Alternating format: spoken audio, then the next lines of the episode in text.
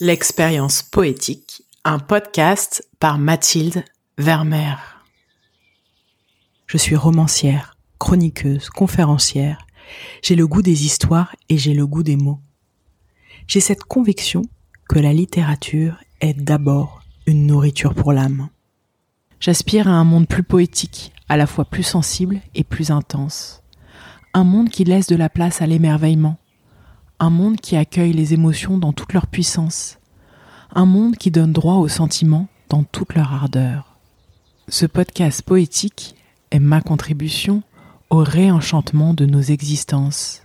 Grâce aux textes des poètes et poétesses que j'adore, grâce à leurs phrases qui passent par ma voix, j'agis pour faire naître cette réalité à laquelle j'aspire. C'est ma manière de diffuser un peu de magie dans vos oreilles. Cette semaine, je vous propose la lecture de trois poèmes écrits par Marie Huguay, qu'on peut retrouver dans le recueil Poèmes, publié en 2005 aux éditions du Boréal. Je suis toujours fascinée par les textes de cette grande poétesse québécoise. J'y reviens sans cesse, parce que son intensité me va droit au cœur. Née en 1955 à Montréal, elle a une vie très courte elle meurt d'un cancer à 26 ans. Parfois, en la lisant, j'ai l'impression que son âme avait l'intuition que son passage sur Terre serait bref. D'où l'énergie, l'émotion, la puissance qui vont imprégner ses phrases. Autre chose qui me plaît chez elle, souvent dans ses écrits, le sens m'échappe. J'aime être perplexe et songeuse comme une permission à chercher ce qui pourrait se cacher derrière les mots. Fermez les yeux. À votre tour, laissez glisser en vous ces quelques fragments poétiques. Tandis que c'est le soir, que tout s'allège sous la menace d'un orage, le vent est si enveloppant, que tu y pressens des limites d'algues et de noyers. Et les nuages qui s'avancent le long des terres nues semblent fertiles et prêts à rejoindre l'intense floraison de la lumière horizontale. Tu te souviens de toute la confiance qu'une main peut tenir, de ce que le sommeil garde secret dans sa tour, de ce désir écarté dans les activités du jour, et qui revient former les rivages d'une nuit intangible et primitive.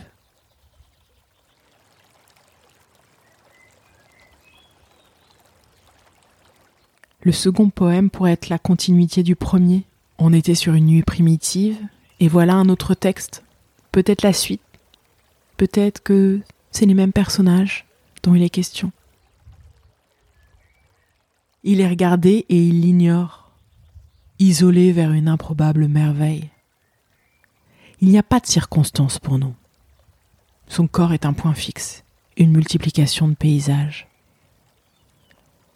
Les plages ont fleuri durant la nuit. Il pose des mains incrédules sur mon visage. Il est au bord du vertige et il ignore la chute. Ses lèvres engendrent mes jours. D'autres amours sont venus d'autres s'en sont allés, et ils ne rêvent jamais en plein soleil.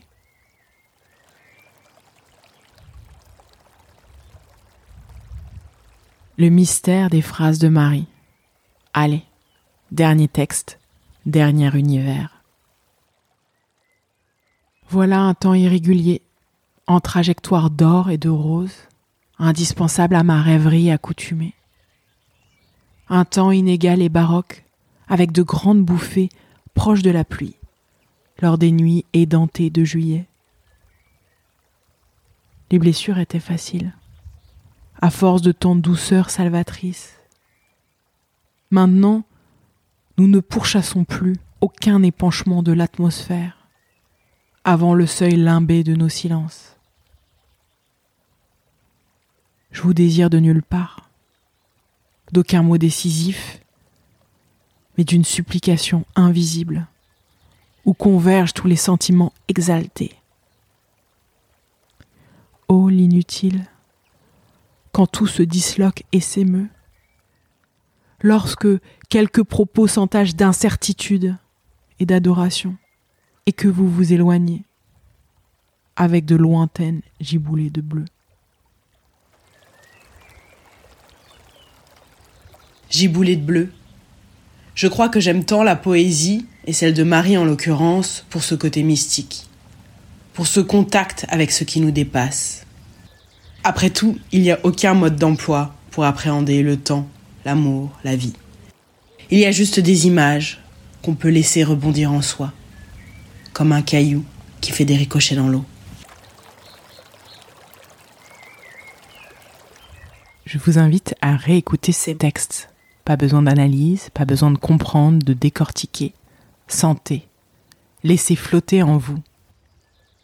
Si vous avez aimé l'expérience, je vous remercie de mettre 5 étoiles sur vos plateformes de podcast.